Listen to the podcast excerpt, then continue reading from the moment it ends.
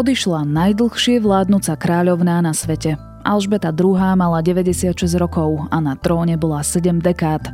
Ešte v útorok menovala novú britskú premiérku. Vo štvrtok popoludní zomrela vo svojom škótskom sídle. Čo po sebe zanecháva a ako si ju budeme pamätať? Je piatok, meniny má Martina a dnes bude premenlivá oblačnosť, ojedinele aj dážď. 19 až 27 stupňov. Počúvate Dobré ráno, denný podcast denníka ZME s Janou Maťkovou. Dobrá správa zo Slovenska. V Tatrách našli svetový unikát. V jaskyni Hučivá diera na hranici Belianských a Vysokých Tatier objavili paleolitické osídlenie. Nachádzali sa v ňom kosti ulovených zvierat aj stovky vzácných hotových kamenných nástrojov na lov a spracovávanie úlovkov. Kosti boli z divokého konia, medveďa, kamzíka, rysa aj kozorožca alpského, čím sa potvrdilo, že je to pôvodný tatranský druh. Na objavoch pracoval poľsko-slovenský tím od roku 2019 a podarilo sa mu odhaliť vrstvy z čias neskorej doby ľadovej spred približne 14 tisíc rokov. Podľa rozborov bola jaskyňa obývaná asi 150 až 200 rokov. O lokalitu teraz prejavili záujem špičkové zahraničné vedecké periodiká a inštitúcie. A to bola dobrá správa zo Slovenska. Dobré správy pre lepšiu budúcnosť vám prináša Slovenská sporiteľňa. Budúcnosť je vaša.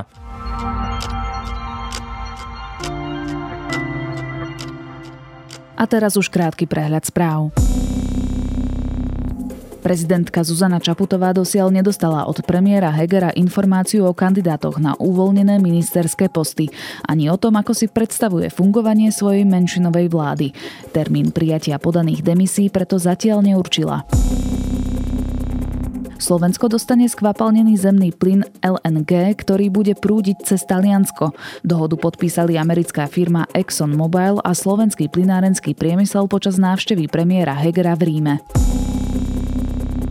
Od premiéra Hegera odišiel jeho mediálny poradca a bývalý novinár Ivan Štulajter. Pre povedal, že je podľa neho príliš zasiahnutý Matovičovým gravitačným polom. Vakcíny na variant koronavírusu Omikron sú na Slovensku. S očkovaním by sa malo začať v druhej polovici septembra. Viac podobných správ nájdete na Sme.sk.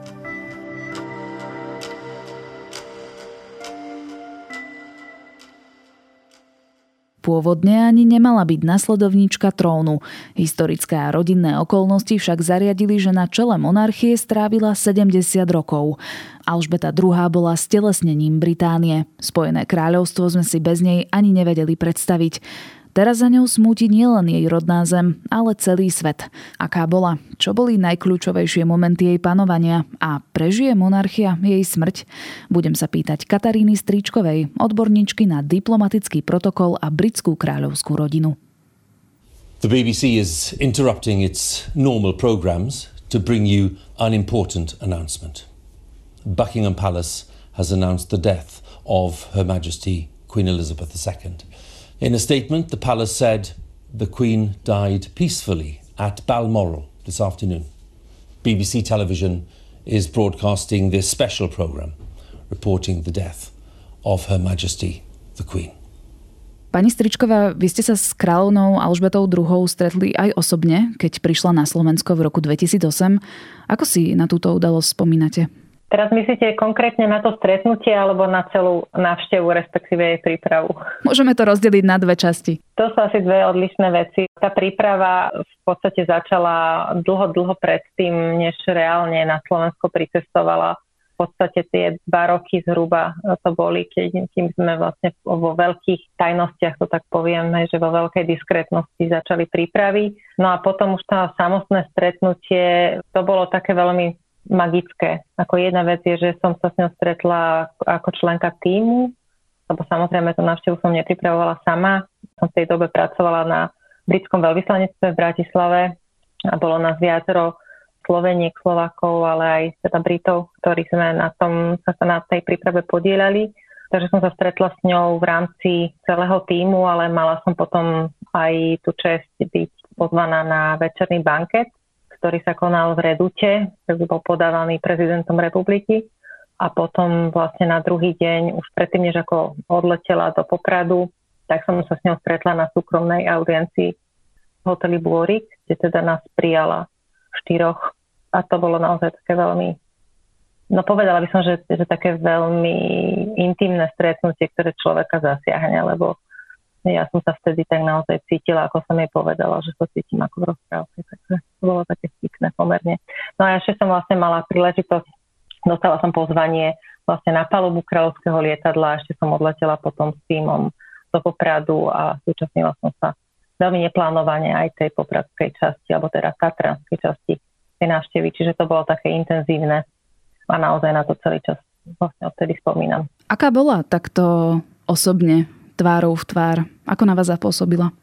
Bola drobná, pôsobila teda veľmi krehko, čo sa určite muselo ešte zintenzívňovať pokračujúcim vekom. Už vtedy ona teda nebola mladá, ale bola teda veľmi výrazne naplňujúca osobnosť, taká proste, ktorá keď niekde vojde, tak naplní miestnosť e, tou svojou gráciou a takou ako keby, neviem, ona mala v sebe také zvláštne ticho, hovorili o nej viacerí, teda, že, že najťažšie bolo pri nej vlastne nevedieť, či teda vy vlastne nemôžete začať hovoriť, alebo nemali by ste hovoriť, taký je protokol. A niekedy to môže byť, e, zase všetci vieme predstaviť, aké ťažké to je v niektorých situáciách močať aké to je, keď vlastne neviete, čo máte povedať.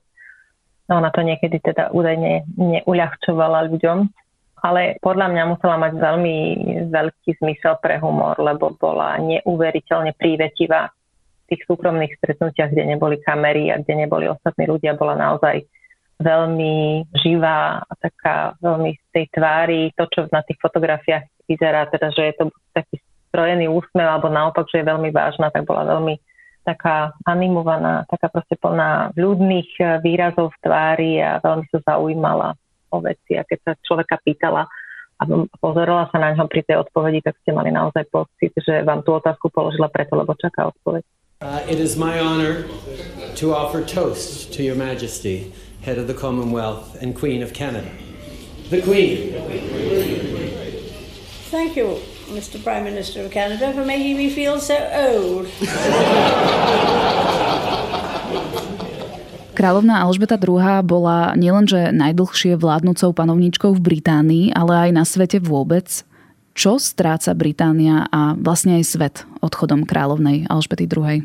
Ja si myslím, že stráca jednoznačne teda jednu z takých veľkých osobností svetových dejín, aj teda britských národných dejín, ale na druhej strane ja si myslím, že všetci ostatní, ktorým v podstate v úvodzovkách nič nebolo, alebo nás nejakým spôsobom neovplyvňovala, bola nejakou teda panovničkou v inej krajine, tak my vlastne sme boli spojení s ňou práve tým, že nás držala, kotvila nás nejakej našej minulosti. Držala nás vlastne v tom obraze svetových dejín, v tom, kde sme, odkiaľ a kam ideme.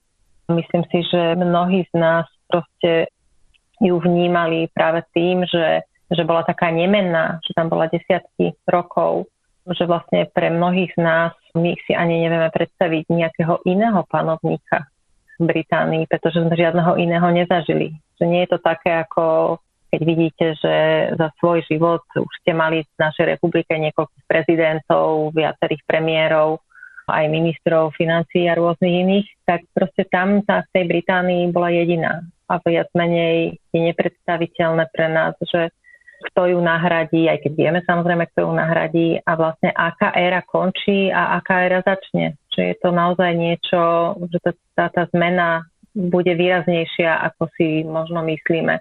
A ja úprimne za mňa poviem, že napriek tomu, že bola veľmi výraznou súčasťou môjho profesionálneho života, tak vlastne ako keby jej osobnosť a to, ako sa prejavovala v rôznych situáciách, bežne keď som sledovala úplne bežné správy, tak bola tak prítomná, že ma zaskočil ten jej odchod. Naozaj ma to emocionálne zasiahlo a hoci teraz v tejto chvíli, ako spolu robíme tento rozhovor, tak som ešte nemala príliš čas kontrolovať súkromné správy, ale na tie, na ktoré som odpísala, vlastne som odpisovala kamarátkam, priateľom, priateľkám, ktorí písali to isté, že sú zasiahnutí, že pociťujú smútok, aký nečakali. A to je podľa mňa veľmi zvláštne, že to dokážete cítiť aj za človekom, ktorého nepoznáte. Čím si podľa vás kráľovná Alžbeta II získala srdcia ľudí, a teda nie len v Británii, ale aj ako vy hovoríte, ľudí po celom svete? Ja si myslím, že ona bola príkladom, veľmi výrazným príkladom práve tým, čo sme videli a čo sme mohli v niektorých situáciách pozorovať, najmä teda asi cez tie jej rodinné patálie, keď to tak poviem, že bola oddaná službe, že bola svedomitá v tom, čo robila, že bola veľmi húževnatá, veľmi pracovitá, že vlastne bola vzorom toho, aký by sme mnohí chceli byť. Ja som osobne, presvedčená, že tí, ktorí hovoria alebo kritizujú ju za nejaký chlad alebo to, že bola e, zlá matka, ale že bola neprístupná matka, že zanedbávala svoje deti, si vlastne neuvedomujú, aké to musí byť náročné vlastne byť ženou, ktorá dostala v určitom veku svojho života do ruky moc, takú ako, teraz samozrejme si uvedomujem limity ústavnosti vo Veľkej Británii, ale ako je to naozaj moc v zmysle vplyvu na politiku alebo na vlastne imič, na nálady spoločnosti. Čiže tá moc, ktorú dostala, bola obrovská a ona ju v podstate nezneužívala. Takže myslím si, že to, že ľudia videli, že dokáže byť na vrchole líderkou a lídrom niekto, kto neobhajuje, alebo ne, nefunguje na základe svojho ega a kto veľmi vytrvalo dáva najavo, že pre ňo je podstatná služba ľuďom, tak to bolo v podstate to, čo za tie roky plus minus aj s malými odchýlkami kvôli počas toho obdobia či už Diany alebo kríz rodinných a manželských kríz, najmä teda jej detí, tak vlastne ľudia to obdivovali. Myslím si, že to bolo to, čo im ukázalo, že každý sme omylní, či sme kráľovná, alebo kráľovná nie sme, ale teda tie hodnoty, na ktorých náš život stojí a tá autentickosť, s ktorým ho žijeme, je to podstatné. Since last Sunday's dreadful news, we have seen throughout Britain and around the world an overwhelming expression of sadness at Diana's death. We have all been trying in our different ways to cope. It is not easy to express a sense of loss. So, what I say to you now, as your Queen and as a grandmother, I say from my heart. First, I want to pay tribute to Diana myself. She was an exceptional and gifted human being. Ten jej, ako ste to spomínali, že chlad, ktorý sa možno niekomu zdal, teda chladným správaním kráľovnej, to bolo najmä výrazné počas toho, ako princezna Diana sa zapojila do kráľovskej rodiny a potom, ako došlo k tragickej autonehode. Boli toto práve tie najťažšie momenty kráľovnej v jej panovníckom období? Tak rozhodne si myslím, že to bolo ťažké z hľadiska verejnej mienky a nejakej popularity alebo obľúbenosti. Osobne si myslím, že tie nejaké ľudské ťažké momenty možno ani ne, nevieme, nepoznáme ich a zostanú nám skryté, pretože si myslím, že jedna vec bola Alžbeta ako žena, matka, partnerka, sestra. Jednoducho žena, ktorá bola e, rovnaká ako všetci ostatní, e, lebo o tom nepochybujem pretože naozaj myslím si, že tie základné veci máme všetci rovnaké. To je jedno, či pochádzame z paláca, alebo bohužiaľ žijeme svoj život na ulici. A druhé bolo vlastne ten kráľovský majestát, tá pozícia, tá rola, ktorú musela vykonávať, pretože sa vlastne do nej narodila, respektíve ju ten osud do tej roli tlačil. Nepochybne teda obdobie, kedy No poviem to tak, že nepoviem nič nové pre niektorých, ktorí to sledujú, pre tých, ktorí to nesledujú. Je to možno nejaká taká akože novšia informácia, ale po svojej podstate za tým, že Charlesovi, alebo princovi Charlesovi, dnešnému kráľovi Karolovi III. vybrali na nevestu 19-ročnú Dianu Spencer, tak za tým veľmi stojí kráľovná matka, teda mama zosnulej Alžbety II ktorá v podstate nesúhlasila so vzťahom svojho vnúka s Kamilou, ktorá v tej dobe už teda nebola cudnou ženou, mala už skúsenosti, otvorene to poviem, proste sexuálneho charakteru. Bola to žena, ktorá už mala čosi za sebou a to teda nebolo niečo, čo sa bežne v aristokratických britských kruhoch nosilo, čo bolo bežné pre budúceho panovníka. A to, že sa vlastne Alžbeta II nedokázala tomuto vzoprieť, alebo teda, že sa prispôsobila svojej mame, to bol asi ten najdôležitejší, alebo ten kruciálny moment tej krízy, ktorá potom nastala, pretože je samozrejme rozdiel očakávaniach 19-ročnej, v podstate neskúsenej Diany, ktorá navyše vyrastala s otcom, ktorej výrazne chýbala mama, ktorá mala teda svoje obdobia podľa mňa ťažkých traum za sebou a budúceho následníka trónu, ktorý mal tuším 30 rokov, cez 30, keď si ubral, tak tam jednoducho tie očakávania nebolo možné zladiť. A to, aký vplyv to malo teda na popularitu Alžbety v čase, keď sa vlastne verejnosť totožňovala viac s tým obrazom Diany a s tým, že to bolo, proste bola krásna mladá žena, ktorá bola ohľadnutá následníkom trónu, ktorý mal proste milenku, ktorá nebola taká ako si ju verejnosť predstavovala. No tak to bol samozrejme príbeh, ktorý musel mať vplyv aj na kráľovnu, alebo teda na monarchiu. A potom tragická smrť Diany a to, čo bolo na ňu naviazané, to, akým spôsobom vznikali fámy, mýty a dezinformácie o tom, dokonca také ako konšpirácie typu, že, že ju dala kráľovská rodina dokonca zavražiť, aby si nezobrala moslima. To, to boli proste konšpirácie, ktoré sa nezakladali na pravde, ale ako vieme veľmi dobre v dnešnej dobe stačí takéto niečo, aby začalo a, a už čas ľudí začne pochybovať, že či to náhodou na tom niečo nie je pravdy. Čiže to bolo naozaj niečo, čím kráľovna musela prejsť aj ako panovníčka, aj ako teda ochrankyňa toho kráľovského majestátu a toho mystéria koruny.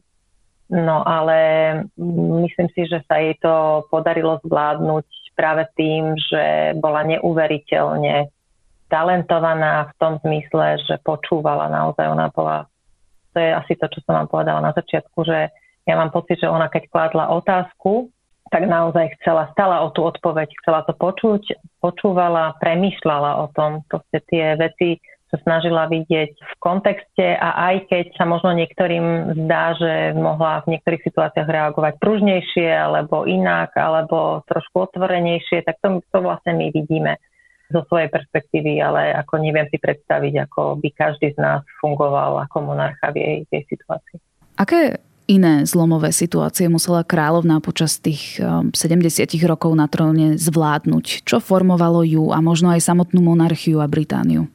Myslím si, že ju najviac vlastne formovalo to, že sa v istej fáze svojho života dozvedela, že nebude môcť žiť len bezstarostný život, ale že jednoducho raz sa stane, veľmi pravdepodobne stane panovničkou, na čo samozrejme ona nebola pripravovaná od narodenia, čiže to bol podľa mňa šok, ktorý keď dieťa zažije, tak tá zodpovednosť, ktorú vlastne tá ťarcha toho, čo s tým príde, a najmä s tým vedomím, že vlastne vy sa ňou stanete vtedy, keď vám zomrie váš otec, tak to sú také veci, ktoré asi si nevieme ani len predstaviť.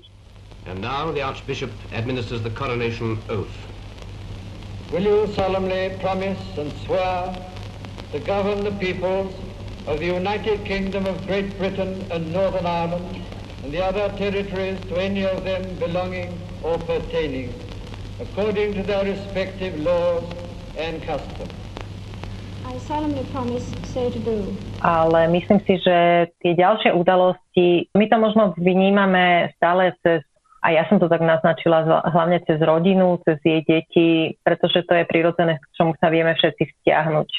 Každý z nás, kto má či už vlastné deti alebo súrodencov a vie si ako keby pretransformovať tú dynamiku tej kráľovskej rodiny na tú svoju a vie si to tak nejako vzťahnuť, že aké to je, keď sa s niekým hádate, aké to je, keď e, nesúhlasíte, že si vaša sestra berie niekoho, koho vy považujete za niekoho úplne nevhodného, alebo ako trpíte, keď zistíte, že vám proste partner alebo partnerka nie sú verní, alebo aké to je, keď e, naozaj po rokoch prídete na to, že to vaše manželstvo nevydržalo ten tlak alebo že si len proste nerozumiete, alebo zistíte, že ja neviem, váš súrodenec dostal záveti viacej, ako ste dostali vy. Proste to sú všetky tie veci, ktoré prichádzajú s rodinou, ku ktorým sa vieme stiahnuť a my podvedome vlastne hľadáme tie najväčšie problémy, ktoré mala kráľovna práve v tomto rodinom.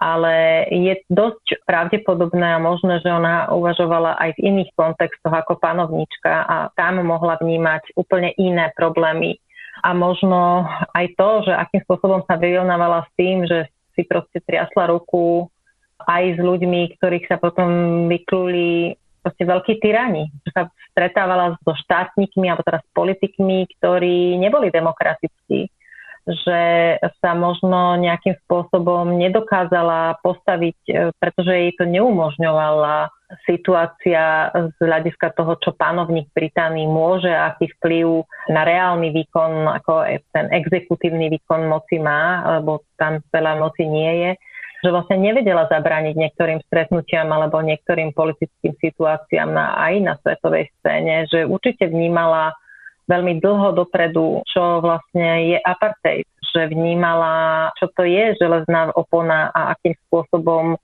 funguje bipolarita v svete. Ja si toto myslím, že toto, týmto všetkým išla a kto vie, možno, že raz budú zverejnené nejaké jej e, osobné denníky, neviem, či sa my toho ešte dožijeme, ale to sú podľa mňa také zaujímavé veci, čítať si, že čo by ona vlastne povedala na to, kde ona videla tie najväčšie krízy a že to neboli škandály, ktoré boli na tých popredných stránkach bulvárnej tlače.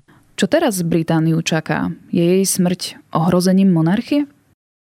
No úprimne povedané, nemyslím si, že je to ohrozenie monarchie. Ja si myslím, že tá monarchia v Británii je práve niečo, čo ten systém drží dokopy najmä teraz tie posledné roky po Brexite a potom vlastne aj v kontexte toho, čo sa deje na Ukrajine a teda v súvislosti s vojnou, ktorú tam vedie vlastne Rusko a s tým následne súvisí z hľadiska ekonomiky, ktorá naozaj, že Británia žije obrovskú recesiu, to je, tam myslím, že majú na posledných 80 rokov najvyššiu infláciu, že sú tam naozaj veľmi krízové veci, tak tam, tak ako aj e, v iných európskych krajinách, tam vlastne vláda má čo robiť. E, videli sme teraz v posledných dňoch vlastne výmenu premiéra na premiérku.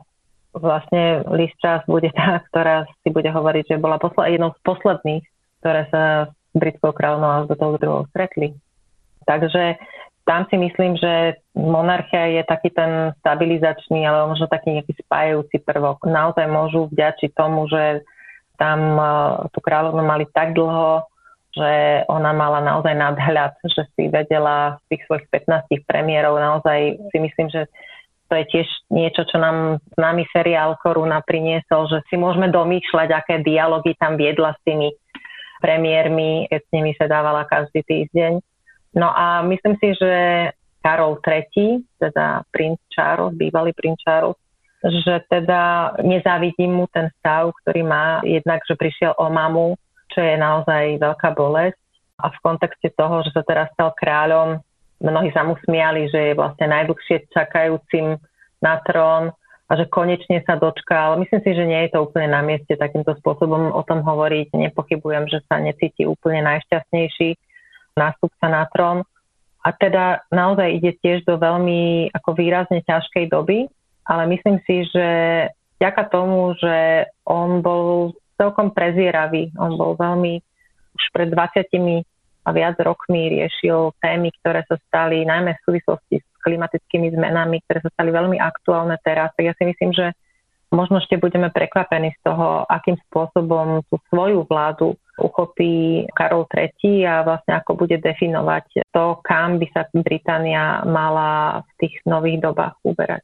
Špekuluje sa, že či kráľovské kreslo neprenechá svojmu najstaršiemu synovi Williamovi. Čo si o tom myslíte? Viete čo, ja som dostala už za tie roky teda, čo komentujem vývoj v Británii, si pamätám, že som dostala niekoľkokrát otázku, že čo poviete na to, že britská kráľovná Alžbeta II odstúpi a prenechá svoj trón alebo svoju vládu ani nie Charlesovi, ale Williamovi rovno a ja som povedala, že ona nikdy neodstúpi ona na to nie je stávaná, to nie je ako, no ale že viete, však veď v Holandsku, tak som si opakovala, že proste nepredpokladám to ani tisícinou percenta. A rovnako si myslím, že sa to nestane ani v tomto prípade. Nevidím na to nejaký dôvod, pretože to dedičstvo a vôbec princíp, ktorý rodina Vincerovcov drží, ja si myslím, že ak je čo je len trochu Karol III synom svojej matky, tak proste v tom momente, kedy prišiel za ním ten človek, ktorý mu povedal, sir, vaša matka je mŕtva, nech žije král, a v akejkoľvek forme tá tento dialog prešiel, tak vlastne v tom momente to, čo sa Charlesovi muselo odohrať, rozhodne nevedie k tomu, aby povedal on Williamovi, že teda vieš, čo teraz bude, ja idem tuto si sadiť kvety na high grow a ty, ty to teda zober za mňa. Ja si myslím, že tam naozaj tá zodpovednosť a oddanosť službe a tá slušnosť ktorá s tou zodpovednosťou ide ruka v ruke, to proste je, neviem si to predstaviť, že by to tam nebolo. Viete, lebo tá služba, o ktorej stále hovorím, tá by mala byť vlastne spojená aj so službou, ktorú robia politici ľuďom. A s tou službou je, ide ruka v ruke záväzok zodpovednosti a tá zodpovednosť je spojená aj s tým, že robím veci, ktoré nie sú vždy jednoduché, že idem aj do situácií, v ktorých nebudem populárny. A to je to, o čo som hovorila, keď som hovorila o tom, že, že, že podľa mňa Alžbeta II netrpela veľkým egom. A to dúfam, a ja si myslím, že teda on je síce väčší pôžitkár, Charles vždy o ňom hovorili aj teda seriózne britské médiá a aj pozorovatelia, že on si vie užívať život a že teda keď cestuje, že mu tam nesú ešte aj jeho obliečky, jeho paplóny, že mu v podstate vystavajú celú jeho izbu ako keby v tom novom prostredí, v ktorom sa ocitne. A teda konec koncov bol aj na Slovensku a bola som aj pri tej jeho návšteve, takže trochu o tom viem, ale napriek tomu si myslím, že je to človek, ktorý naozaj videl veľký vzor a, a má veľký vzor vo svojej matke. A aj keď máme my v živote, každý máme také v živote obdobie, keď sa s tým svojim rodičom trošku vzoprieme a nemusí to byť nevyhnutne iba v puberte, tak si myslím, že na starobu, a nezabudajme, že Charles má už po 70 tak sa svojim rodičom podobáme oveľa viac, ako by sme si niekedy možno v živote pripustili, že to bude možné. Určite budeme následujúce udalosti sledovať. Môžete aj vy s nami napríklad na Sme.sk. O kráľovnej Alžbete II som sa rozprávala s Katarínou Stričkovou, odborníčkou na diplomatický protokol a britskú kráľovskú rodinu. Ďakujem, že ste prijali pozvanie do nášho štúdia. Ja vám ďakujem pekne za pozvanie a všetkým pekný deň.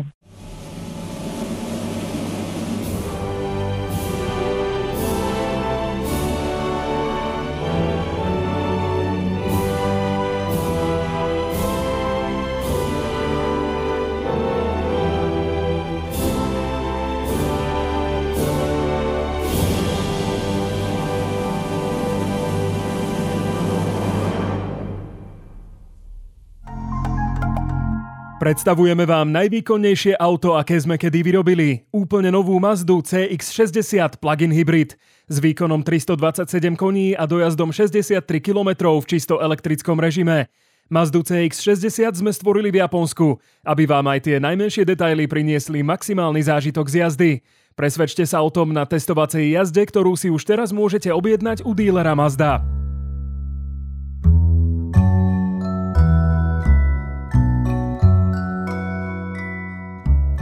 Čo iné by som vám dnes mohla odporúčať ako seriál The Crown na Netflixe, ktorý mapuje život Alžbety II od detstva až po začiatok 90. rokov. Pripravujú sa aj nové série, takže sa máme na čo tešiť.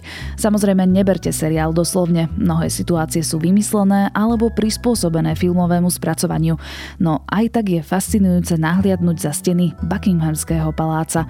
Na dnes je to všetko. Počúvali ste Dobré ráno, denný podcast denníka ZME s Janou Maťkovou. A okrem mňa podcast pripravujú aj Zuzana Kovačič-Hanzelová, Tomáš Prokopčák, Kristýna Janščová, Viktor Hlavatovič, Marek Franko a Adam Blaško. Počujeme sa opäť v pondelok.